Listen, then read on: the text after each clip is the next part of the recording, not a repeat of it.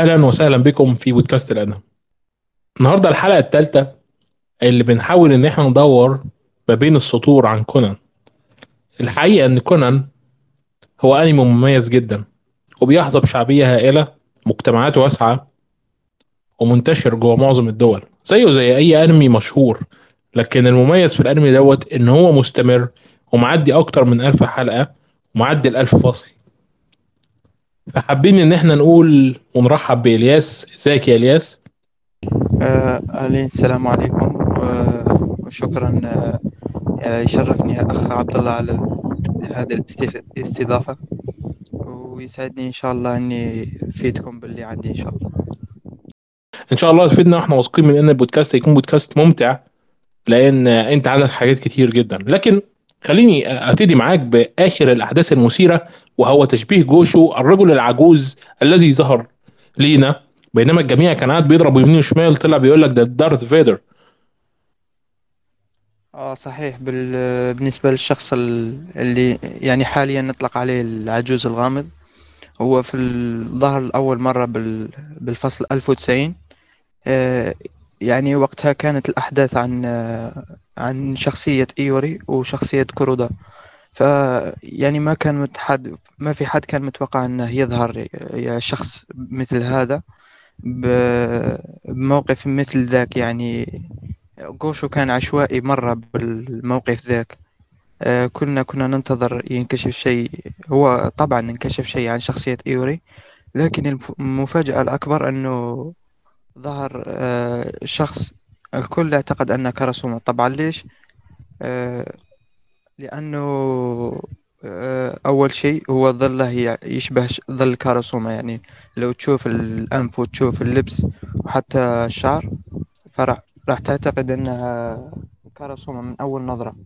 يا باشا من غير توضيح كلنا كنا شاكين كده لحد ما أنا شفت شعر الدقن شخصيا. لكن في الفصل 1095 ميري أشارت إلى أنها ياسوهرو، فطبيعي الكل يتوقع أنها ياسوهرو. لكن المفاجأة الأكبر أن جوشو بالتعليق الأخير قال أنه أصبح يناديه بيدا، واللي بيدا هو النطق الياباني لاسم فادر. طبعا لما بحثنا عنه لقينا أنها شخصية من مسلسل ستار وورز، لكن برأيي أنه تعليق مجرد هو شخصية فادر حاط قناع أكسجين، والشخصية اللي ظهرت بالفصل الأخير أحدث فصل حتى هو حاط قناع أكسجين، فكان عشان كذا كان قال أنه يعني أصبح ينادي بيدا. يعني الموضوع مش تلميع على شخصيته، فقط بسبب الشبه صار ينادي بيدا. صحيح، هو شبه واضح طبعا من خلال قناع التنفس والاصوات اللي بتحصل في المانجا، واللي طبعا اي محب لعالم ستار وورز او حتى سمع اصوات بدله دارث فيدر قبل كده هيعرف على طول، او هيحصل له حاله تخيل على طول بمجرد ما هو يشوف قناع الاكسجين ويربط بينهم. الصوت المميز جدا بتاع البدله معروف، بس بخلاف بقى دارث فيدر والكلام اللذيذ دوت. انا عايز اعرف منك شخصيا، انت بدأت المانجا والانمي ازاي؟ ايه اللي حببك شخصيا فيهم؟ انا مهتم لمن. هو اول شيء كونان معروف في العالم العربي، يعني لو تلاحظ كتير عائلة بتتابع. يعني انا فترة سبيستون كنت بتابع مع العائلة، ولما دخلت مجال الانمي فكرت اتابع الانميات اللي ما خلصتها، مثل ون بيس، مثل دراجون بول، وكونان كان واحد منهم. يعني لما عرفت أنه وفي إلى تكملة بالياباني يعني بحثت عنها ولاقيت وكملتها، كملت بالأنمي وبعدها دخلت مجال المانجا. صحيح. حابين كمان ننبهكم أن إيلياس عنده مدونة كاملة بيحط فيها كل الكلام دوت، برضو هتتحط تحت في الوصف، أتمنى أنكم تزوروها.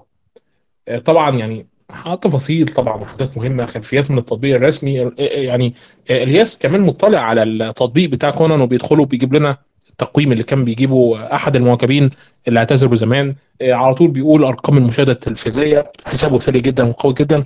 ونقف هنا بقى في الكلام عن الحساب ونبتدي في الكلام الجد بقى. احنا كنا في البدايه قبل ما نروح لتصريحات جوشو ونتكلم عن المانجا، كنت عايز اسالك على انمي زيرو. انت شفت الانمي؟ أيوة، الأنمي كان 6 حلقات طبعا. ترجمت كل حلقاته ضمن فريق وينتري، فريق ترجمة الأنمي الخاص بي. واو، ما شاء الله. انت اللي مترجم ال6 حلقات؟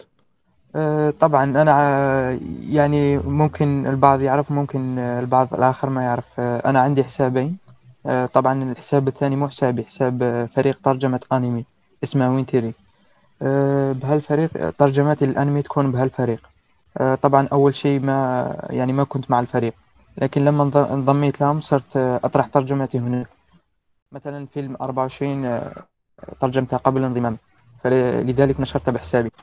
ولما انضميت للفريق صرت أطرح ترجماتي هناك. مثلا أنمي زيرو، يعني حتى بالأول ما كنا متوقعين أنه راح يكون ضمن 6 حلقات، لأنه فصولها كثيرة، أكثر من 6 فصول، يعني فصولها وصلت 60 فصل.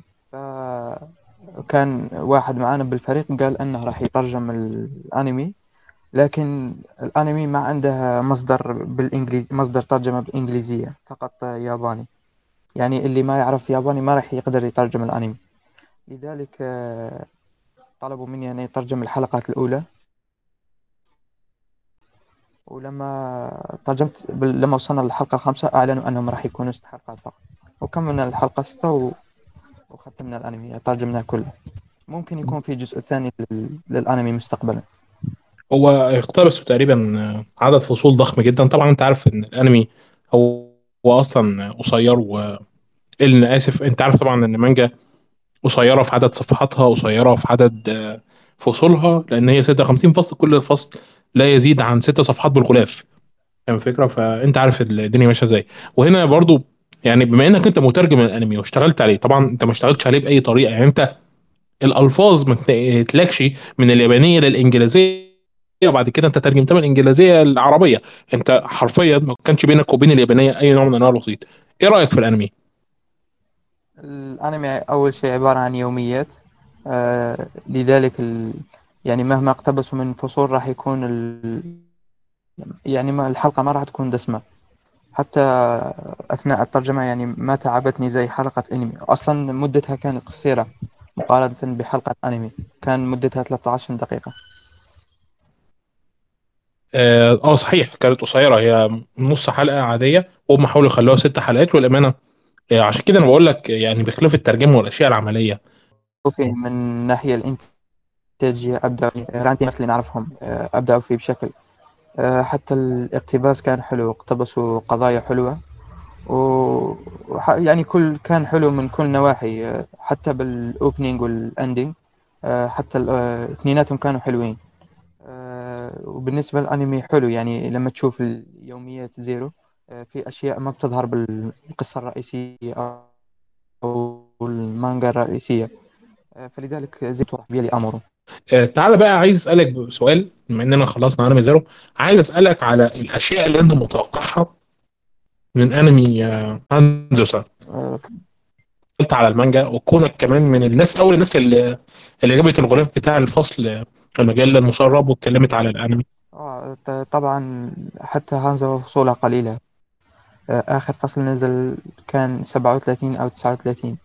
الاقتباس طبيعي ما راح يتجاوز 12 حلقة، أو ممكن يصير معه مثل زيرو 6 حلقات، وممكن يخلوا مجال لجزء ثاني مستقبلا.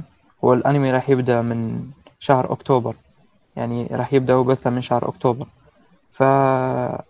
برأيي الشخصي أنهم راح يعملوا مع مثل زيرو ويحطوا 6 حلقات بالجزء الأول، ويخلوا مجال للجزء الثاني مستقبلا. هيخلوا برضو الأنمي 6 حلقات بس. هذا رأيي، يعني حاليا مو متوضح شيء، ما قالوا شيء عن عدد الحلقات. أصل مانجا هانزوسان أكبر في الصفحات من مانجا زيرو، ونزل منها عدد صفحات. على فكرة عدد صفحات ده كفاية جدا للموسم، من 13 حلقة أو 12 حلقة. لا، مانجا هانزو أقل من مانجا زيرو. مانجا زيرو فصولها 60 فصل. أيوة، 59 فصل. مانجا زيرو 59 فصل. الفصول بتاعتها هي عبارة عن شريحة من الحياة، حاجة مبسطة خالص. كل فصل لا يزيد عن 7 حلقات، يعني صافي. 7 صفحات صافي. إنما هانزوسان بيوصل ل 21 صفحة. لكن حتى يعني حتى الفصل ما هو دسم. يعني لو تشوف مثلا مثلا كونان الفصل يكون دسم، يعني تحقيق واستنتاج وإلى آخره.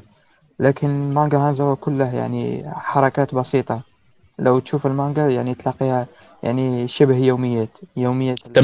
تمام. وهنا بقى بيجي دور الاستوديو في انه بيسد، يعني طبعا يعني المفروض ده كان هيبقى السؤال اللي بعد كده، لكن طبعا انت عارف مستوى الانمي السيء دلوقتي في الوقت الحالي، ودوت واحد من اسباب مستوى الانمي السيء هو ان بيبقى فيه شخصية في فريق العمل بتحاول انها تسد الثغرات بتاعة الحركة اللي ما بتبقاش موجودة داخل المانجا. طبعا غالبا الاستوديو تي ام اس واللي اشتغل على مانجا زيرو هيجيب اوت سورس لانمي هانزوسان، ولما يجيب الاوت سورس فالاوت سورس يعني انا اتمنى ان يكون يحصل زي ما حصل في زيرو، ويجيبوا واحد يتخيل التحركات وطريقه النقل ما بين المشاهد فيقدر ان يستغلها لاقصى حد. لو ده حصل هيكفي.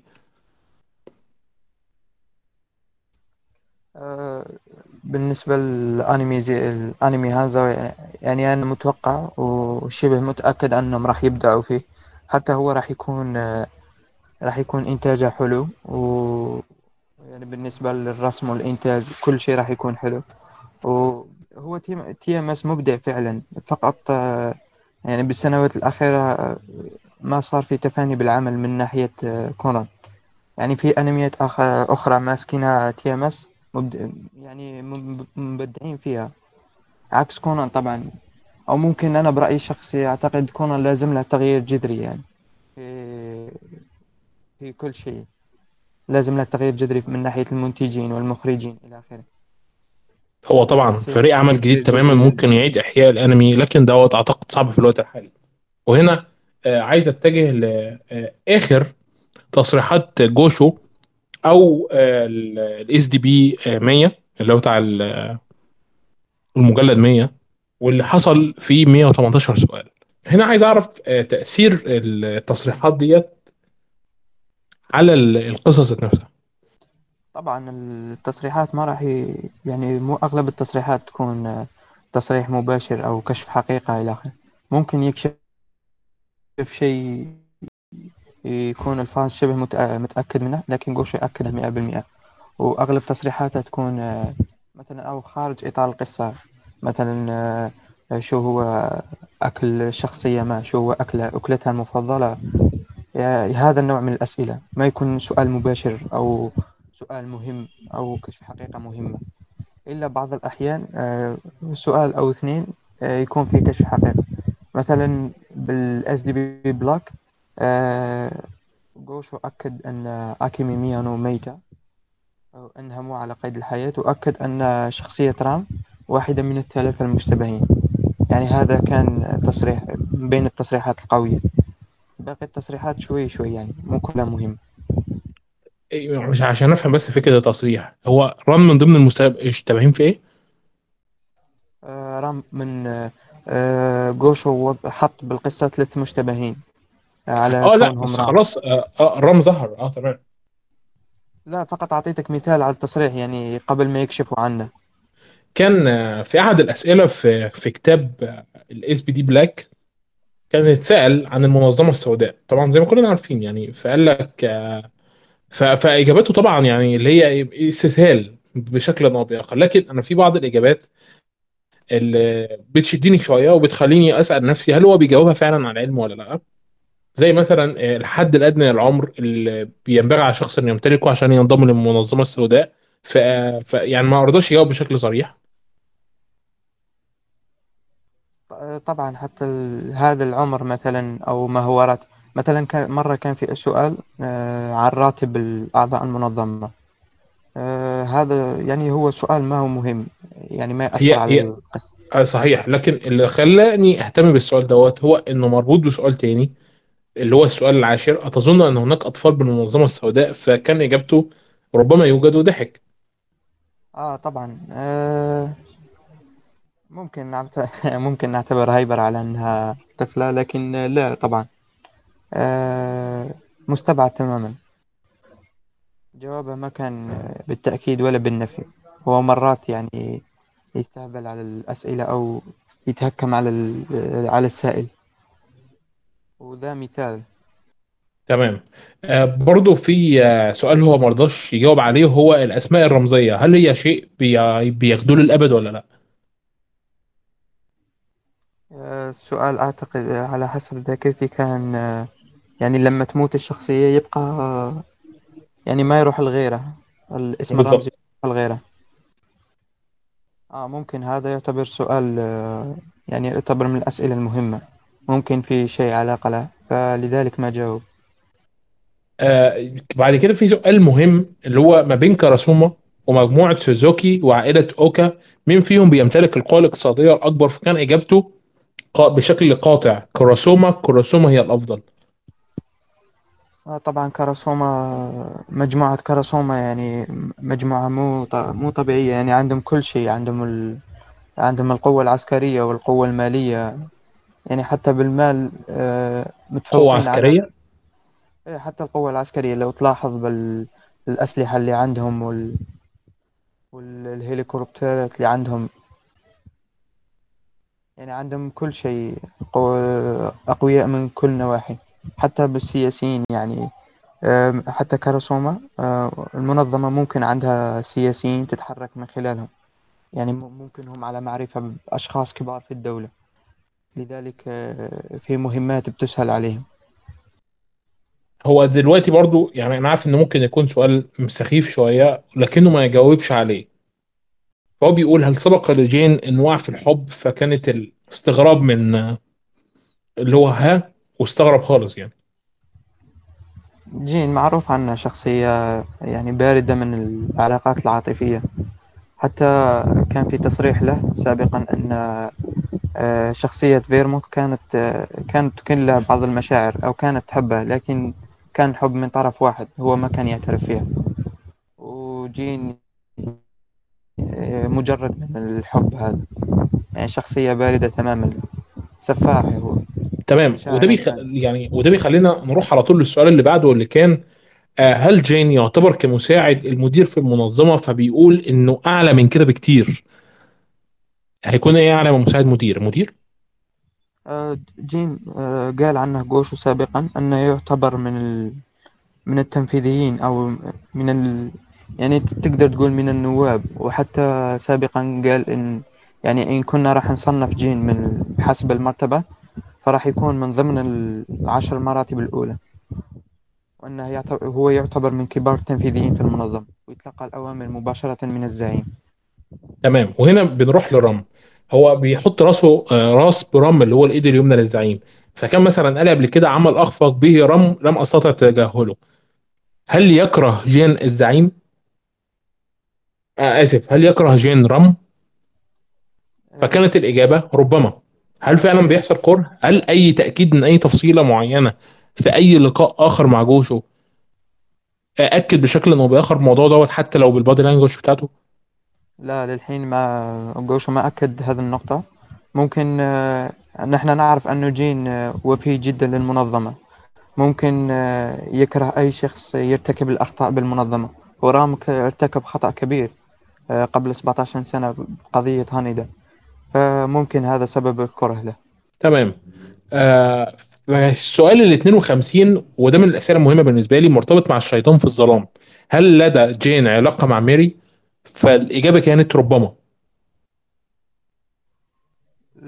العبارة أكيد لها مغزى، يعني هذا شيء مؤكد أن لها مغزى. اثنيناتهم قالوها بنفس يعني نفس الكلمات قالوها، جين وميري. ممكن فيه وسيط بينهم، مو شرط جين يكون على علاقة ميري، ممكن جين سمعها من الشخص والشخص ده نفسه سمعتها منه ميري، وهذا سبب أنهم قالوا نفس الكلمة. السؤال 69 كان بيتكلموا على بنية فوديكا الجسمانية القوية لأنها اعتادت التدريب على أحد الرياضات. طبعا احنا لحد النهاردة شفناش فوديكا في نوع من أنواع الصدمات المباشرة مع أي حد في الأنمي، لدرجة ان الجميع بيسخر منه، بيقول حاجات زي مثلا ان هو أنيكي، الراجل اللي بيطلع يقول أنيكي، الراجل اللي بيسوق عربية جين، لكن يبدو كده ان هو قوي بما فيه الكفاية. صحيح هو قوي لا يستهان به، حتى سرعته يعتبر شخص سريع يعني أسرع من الشخص العادي. وبنيته يعني تخيل هو يعني يقود سيارة جين، فما بالك يعني أكيد شخصية لا يستهان بها، يعتبر يعني من الشخصيات المهمة في المنظمة. برضه في سؤال تاني قال هل قامت فيرموث بقتل إلينا ميانو؟ فكان إجابته ما الذي تقوله؟ فأنا مستغرب برضه، هي مش هي اللي قتلت ميانو؟ حادث عائلة ميانو كان غريب، هما ماتوا حسب التصريح، حسب ما يقال أنهم ماتوا بحريق، لكن أغلب الظن أن فيرموت هي اللي قتلتهم. طبعا لو تلاحظ فيرموت تكرههم كهر شديد، حتى بأركل يعني بسلسلة الهالوين قالت لي هايبارا المفروض تلومين والديك على يعني على هالشيء اللي يحصل لك، فممكن فيرموت حصل لها شيء وبسبب هالشيء يعني حصل لها شيء بسبب عائلة ميانو وقررت تقتلهم بسبب هالشيء. ممكن العقار كان له سبب، يعني ممكن العقار إحدى الأسباب. كان برضو الحاجات اللي أنا استغربتها خالص هو إن بوربون أفوريا أخذ لقب مفتش. قال ممكن نعطيه لقب مفتش بالأمن العام. صحيح، ودي من الحاجات الغريبة بالنسبة لسنه، بس هو شخصية يعني يعتبر الورقة الرابحة للأمن العام من ذكاء ومن قوة، يعني بيعولوا عليه في كثير مهمات، بما أنه يعني عاطينا مهمة تسلل المنظمة أكيد واثقين فيها كل الثقة. تمام، في سؤال مهم أنا حابب أوضحه برضه للفانز كان مترجم، فبيقول في سلسلة قتال الغموض أمروا قال لميانو شيهو بأن زملائي الذين يلحقون بالقطار قاموا بإجراءات لاستعادتك، هل زملائه هؤلاء كانوا من الشرطة السرية؟ إن كانوا كذلك كيف سيخضع فيرموث؟ فالإجابة كانت إن الزملاء اللي قصدهم كانوا من المنظمة السرية، عشان كده ما كانش فيه أي داعي إن هو يخدعها. وهنا النقطة، هل المنظمة السرية فاكرة إن هايبرا لسه عايشة؟ أعتقد كتبت تغريدات عن هالموضوع لما نزل التصريح. هو فوريا لما قابل شيهو قابلها بصفتها مجرمة، يعني أي واحد من المنظمة يعتبر مجرم، والشخصية اللي كتبها جوشو يعني من التلميحات على شخصية فوريا أنه محب لبلده، مستعد يعمل أي شيء من أجل اليابان، يعني طبيعي ممكن يضحي بشيء يعني عادي بالنسبة له، يضحي بها عادي من أجل الإسقاط بالمنظمة. تمام، طبعا في تأكيد آخر برضو كان من جوشو إن كورودا سان اللي هو رئيس بوربون تبعا لاعتقاداتنا في الوقت الحالي هو في الجانب بتاعنا، يعني هو ملوش أي علاقة بالمنظمة السوداء. هل ده تأكيد مباشر منه خالص ولا؟ هو تأكيد مباشر. أن السؤال كان هو هل هو أعداء يعني للأشرار، يعني هل هو أعداء للمنظمة؟ السؤال كان نعم، يعني بما أن أعداء للمنظمة أكيد في جانب الخير. وطبعا كورودا أنا واحد من الناس اللي كنت أتوقع أنه هو رام، يعني كنت متوقع أنه متسلل للأمن العام، لكن بعد ما ظهر رام أنه وكتا يعني انتسفت النظرية أو انتسف توقعي. وهنا بنروح كل التصريحات ديت او اللي انا اقتبسته من التصريحات ديت، يعني عايز بس ان انا هل في اي تصريحات جانبيه لجوشو اهم من مجرد الاسئله اللي بتتسال له؟ طبعا بكل مقابله يكون فيها مو شرط بكل مقابله، يعني باغلب المقابلات فيه تصريح او اثنين او اكثر، يعني يكون تصريحات مهمه. مو كل المقابلات مترجمه، لكن التصريح هذه مرة على مرة ينشرها واحد منا، يعني أنا مثلا أو عمر، حتى عمر قبل أيام ممكن شفت الثريد حقه، عمل ثريد أنه بيجي فيه أغلب التصريحات المهمة اللي مش معروفة للفانز، فهو بيجيبها ويترجمها يحطها أسفل الثريد، وهذا شيء حلو. يعني في مثلا أول تصريح عن فيرموت وجين ظهر أنه فئة كبيرة من الناس أو كل ما كانوا عارفين بالتصريح، وهذا شيء مفيد. تمام، يعني من الحاجات برضو المهمة يعني بخلاف الثريدي اللي انت بتتكلم عليه، ان لما رام طلب من امره معلومات عن سينشي، طبعا كلنا عارفين ان سينشي ميت صح؟ نعم، للعامة هو ميت، هو مختفي مو ميت، لكن جميل، للمنظمة هو ميت. للمنظمة هو ميت. طب ليه رام طلب من امره معلومات عن سينشي؟ لأنه كان في تحرك، يعني بعد القضية اللي صارت بالفصول حتى 1004، قضية الرحلة القرمزية، برز فيها شينشي، برز فيها وتداولت الأخبار ذلك، لكن يعني المعجبة اللي شافته وصورته نشرته بالمدونة، استطاع يوساكو وأم شينشي اللي هي يوكيكو، استطاعوا إقناعها أنها تحذف المدونة، لأنه ما لازم يظهر يعني ما لازم يظهر للعلن أنها ظهرت، ممكن المنظمة تشوف الخبر، فلذلك طلبوا منا أن تحذفها. لكن رام اللي هو واكتا يعني شاف الخبر، حتى بعد الرحلة إجا البيت الأغاسا وجاي يسأل عن جارهم اللي هو شينشي، فالموضوع أثار فضوله وطلب من أمره أن يجيب معلومات عن شينشي، يعني هو مراقب كل شيء.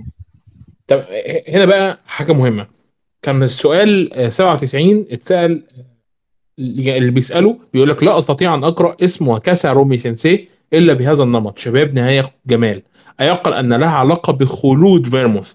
هو اختار خلود مش الشباب الأبدي، دي نقطة. النقطة الثانية، أنا مش معرفش ياباني قوي، هل واكاسا رومي سينسي لو ترجمناها تبقى شباب نهاية جمال؟ مش الاسم اللي ترجمه، لو تاخذ الكانجيات حق اسمها، في بعض الكانجيات منها واحدة تعني الشباب وواحدة تعني الجمال، مو اسمها. لأن إجابة لأن إجابة جوشو كانت واضحة، فقال له أنت عبقري. طبعا ممكن هو جوشو مرة على مرة يرمي تلميحات يعني باسم الشخصيات، مثلا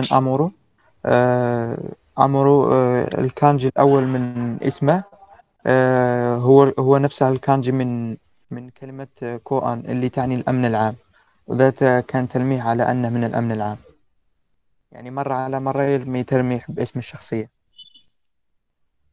تمام، يبقى هنا ممكن ممكن يبقى وكاسا اللي كانت 17 سنة لها علاقة بفيرموث، بس ده بيفتح مجال لتساؤلات كتير، خلينا نتجاهلها ونتكلم على واكاسا وهانيدا كوجي. طبعا هو اتسأل هل كان ما بينهم علاقة، فهو استغرب، فهي بررت له بعد كده ليه، فقال له قد فهمت. هو استغرب، ما ردش، مالش انهم حبيبين. هل الموضوع عقد من كده وشوية؟ وكاسا تعتبر حاليا هي اكثر شخصية يلفها الغموض، غير معروف عنها شيء، حتى عمرها يعني ظهر ان عمرها 37 سنة، لكن ممكن حتى عمرها مزيف، ما نعتمدها كشيء رسمي، حتى وجهها ممكن تكون متنكرة. بخصوص علاقتها بكوجي من الفلاش باك، يعني اللي نتوقع حاليا أنهم كانوا في علاقة، أو كانت بينهم علاقة حب، يعني ممكن ما قدرت تنقذه من الموت، أو أنه ممكن كوجي كان راح يضحي على أساس أنه يكشف المنظمة، لكن تهور وهي ما قدرت تنقذه، لذلك ممكن هي لامت نفسها. هل في أي إضافات بالنسبة لتصريحات جوشو عايز تضيفها على الخلاصة اللي احنا قلنا دي؟ يعني من أي ناحية، يعني التصريحات مو معروفة، ولكن بالضبط تصريحات غير معروفة، يعني مثل ما سبق وقلت لك، يعني فيه تصريحات كثيرة، يعني ما تقدر تحسبهم، أو حتى هو مقابلته كثيرة، منها حتى نصها مو متوفر، يعني فيه مقابلات من سنة 2000 2001، في بعضها متوفر يعني وفروها أجانب سابقا، وفي بعضها مو متوفر، والتصريحات تلاقيها بحسابي يعني لو تدخل مفضلة حسابي تلاقي كثير تريدات أو تصريحات، بترجم كل شيء يعني كان مهم تحطها بالمفضلة، حتى حساب بارون الليل وحساب مايكرو. جميل جدا. هنا هسألك، هي فيرموث يعني فيرموث هي امرأة مستبدة يعني تبعا لتأكيد جوشو على الموضوع ده، كيف امرأة كيف مستبدة. السؤال إيتاكورا لما كان بيتكلم على التليفون فقال الامرأة المستبدة، فلما اتسأل مناوشات بينهم صحيح، كانت في مناوشات بينهم وبين بين بين فيرموت وإيتاكورا طبعا، وحتى كان في بيصنع لهم برنامج، والبرنامج هذا كان بيمثل الخطر على البشرية، فلذلك الموضوع سر للغاية يعني للحين ما كشف جوشو عن البرنامج ذاك، يعني هو ما قال أنه يمثل خطر على البشرية لكن ما مو معروف للآن. توقعك بالنسبة لمستقبل المانجا والأحداث الموجودة دلوقتي؟ نحن على أبواب الفصل 1100، هو مو شرط لكن متوقعين أنه راح يكون في شيء قوي، ممكن قضية هو قال قبل كده إن بالنسبة له الفصل يعني الأركين الجايين أرك الأمر وكده ضد بعض وأرك الهايبرا. في مقابلة دافنشي اللي نزلت قبل سنة أعتقد صحيح، بس هو ما قال كذا، قال أنه راح يرسم قضية على هايبارا، وقال أنه راح يرسم قضية عن شخصية من شخصيات الأكاديمية، وراح يرسم قضية أيضا على منافسة بين كايتوكيد وأمورو، وهالقضايا كلها شفناها، قضية هايبارا شفناها اللي كانت قضية الكبسولة بالفصول اللي بالفصل 1070، وقضية أمر ضد كايتو حتى هي شفناها. وبالنسبة لشخصية الأكاديمية كانت هي شخصية جيهاي اللي ظهرت لأول مرة بالمانجا، وقال أيضا أنها راح يبدأ يكشف غموض واكاسا، لكن للحين ما كشف شيء، يعني التصريح له سنة بس واكاسا لها أكثر يعني لها مدة طويلة ما ظهرت. مثلا وقع على إيدي تصريح، طبعا كلنا عارفين ان مؤدية الشخصية بتاعة صوت كازوها بخصوص اللي قالتها قبل فترة في هي مصرحة هي كانت يعني مصرحة او في احتمال ان يحصل اعتراف ما بين هيجو وكازوها في مجلد 103 ولان في رقابة شديدة فهي ممنوعة من انها تصرح الاعتراف ده. هي قالت ممكن في مجلد لأنها لو صرحت هيحصل لها مشكلة كبيرة، تمام كده؟ لا، أولا مو مؤدية صوت الشخصية اللي قالها. طبعا شخصية كازوها مقتبس جوشو مقتبس اسمها من زوجة أحد مساعديه اسم زوجتها كازوها، وشخصية كازوها جوشو مقتبس اسمها من زوجة مساعديه. فهي كان يعني بالمجلد 100 لما وصل المانجا، لما وصلت للمجلد 100 غردت تغريدة بتقول فيها انه 100 مجلد مضى ولسه ما يعني لسه ما حصل الاعتراف، يعني قالت اتمنى ان الاعتراف يحصل بالمجلد 103. ممكن ناخذها كتلميح، يعني ممكن عندها يعني معرفة مسبقة بالموضوع. هل معنى كده ان جوشو راسم لحد المجلد 103؟ مش شرط يكون رسمه، يعني ممكن حاطط، هو طبيعي حاط خطط لرسمه، يعني يكون حاطط خطط مستقبليه للشيء اللي راح يرسمه. برضو من الحاجات الغيظانه جدا هي او من خوفين المستقبل اكاي هو ان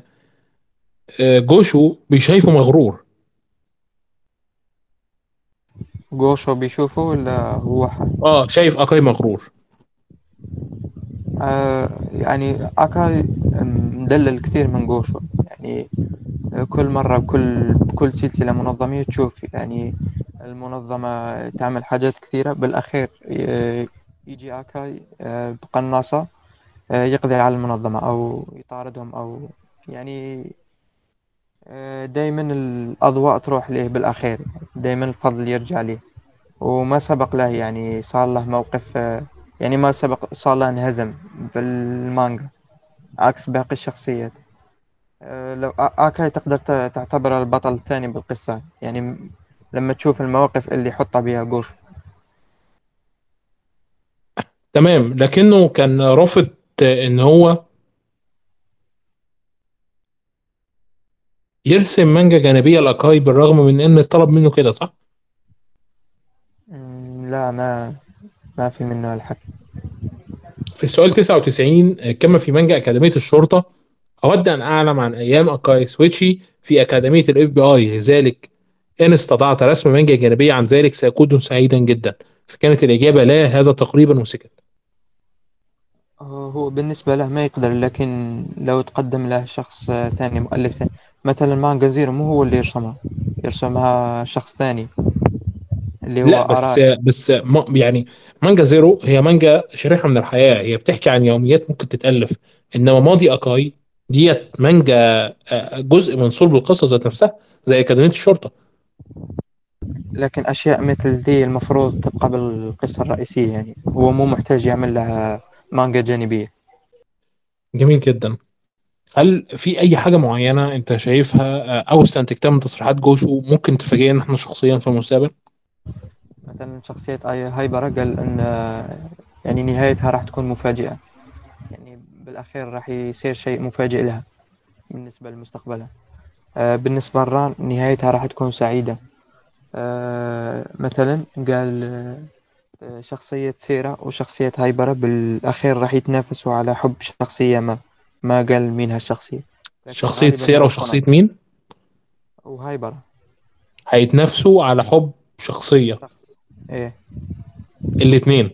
دي مفاجأة على فكرة. غالبا هو كونان، لأنه اثنيناتهم يحبوه طبعا. اخ ده مربع حب مش مثلث حتى. طبيعي. تمام، جميل. طبعا تصريحات واجوبه واسئله اكتر من كده هحطها لكم بالموقع تحت في الوصف، تقدروا انكم تدخلوا وبصوا، يعني تلعبوا وتمرحوا داخل الموقع اللي كان نفسي اخد كتير قوي من إيلياس. لكن يعني احنا طولنا وكان غصب عني، كنت عايز اتكلم اكتر والله، لكن احنا داخلين في ساعه يعني، وانا ما ينفعش يعمل كده. طبعا يعني عايزين نتكلم في يوم تاني عن اليوم الحديث مع جوشو. عندنا حديث من 2017 2018 2019 و2020، وبعد كده وقفنا لان مفيش اي مصدر رسمي وصحتها كانت غير مؤكده، ممكن هيتم نشرها، واتمنى ممكن انكم تقراوها يعني. ولو عايزين حلقه تانية طبعا لازم تقولوا لنا على تويتر، احنا موجودين، وزي ما انتم عارفين احنا موجودين على مواقع تانية. في اي حاجه عايز تضيفها إلياس قبل ما نبدا الخاتمه؟ بالنسبه بالنسبه اللي ذكرتها، مقابله يوم الحديث مع جوشو هي وقفت قبل سنتين بسبب كورونا، وحتى مقابلة السنة المائية بالعادة تجرى برأس السنة، وحتى بالسنة اللي يعني السنة الماضية ما أجروها بسبب كورونا أيضا. فنتمنى هالسنة يكون فيه يوم للحديث مع جوشو إن شاء الله. وأنا كمان بتمنى، وأعتقد أن جميع محبي كونان بيتمنوا حاجة زي ديت. والى هنا اعزائي عزيزاتي وصلنا لنهايه هذا البودكاست. اتفضل إلياس، ابتدي بالخاتمه. اشكرك يا اخ عبد الله على هذه الاستضافه، واتمنى اني افدتكم بالمعرفه المتواضعه اللي عندي بخصوص هالعمل، وان شاء الله اذا سنحت لي الفرصه بحلقه ثانيه اتكلم عن مواضيع ثانيه ان شاء الله. ان شاء الله. وانا سعيد جدا باللقاء الجميل دوت، واللي كان مختلف عن بقيه اللقاءات، اللي اللقاء دوت كان مليء مبني على اساسا على بعض الاسئله اللي سالها جوشو، واللي يعني اقتنصناها من وسط مئات الاسئله زي ما انت عارف. فالى هنا كانت نهايه هذا البودكاست. شكرا جزيلا لكل شخص وصل الى هنا في هذه الحلقه. كان معكم عبد الله الأدهم، إلياس، ونقابلكم في بودكاست جديد إن شاء الله.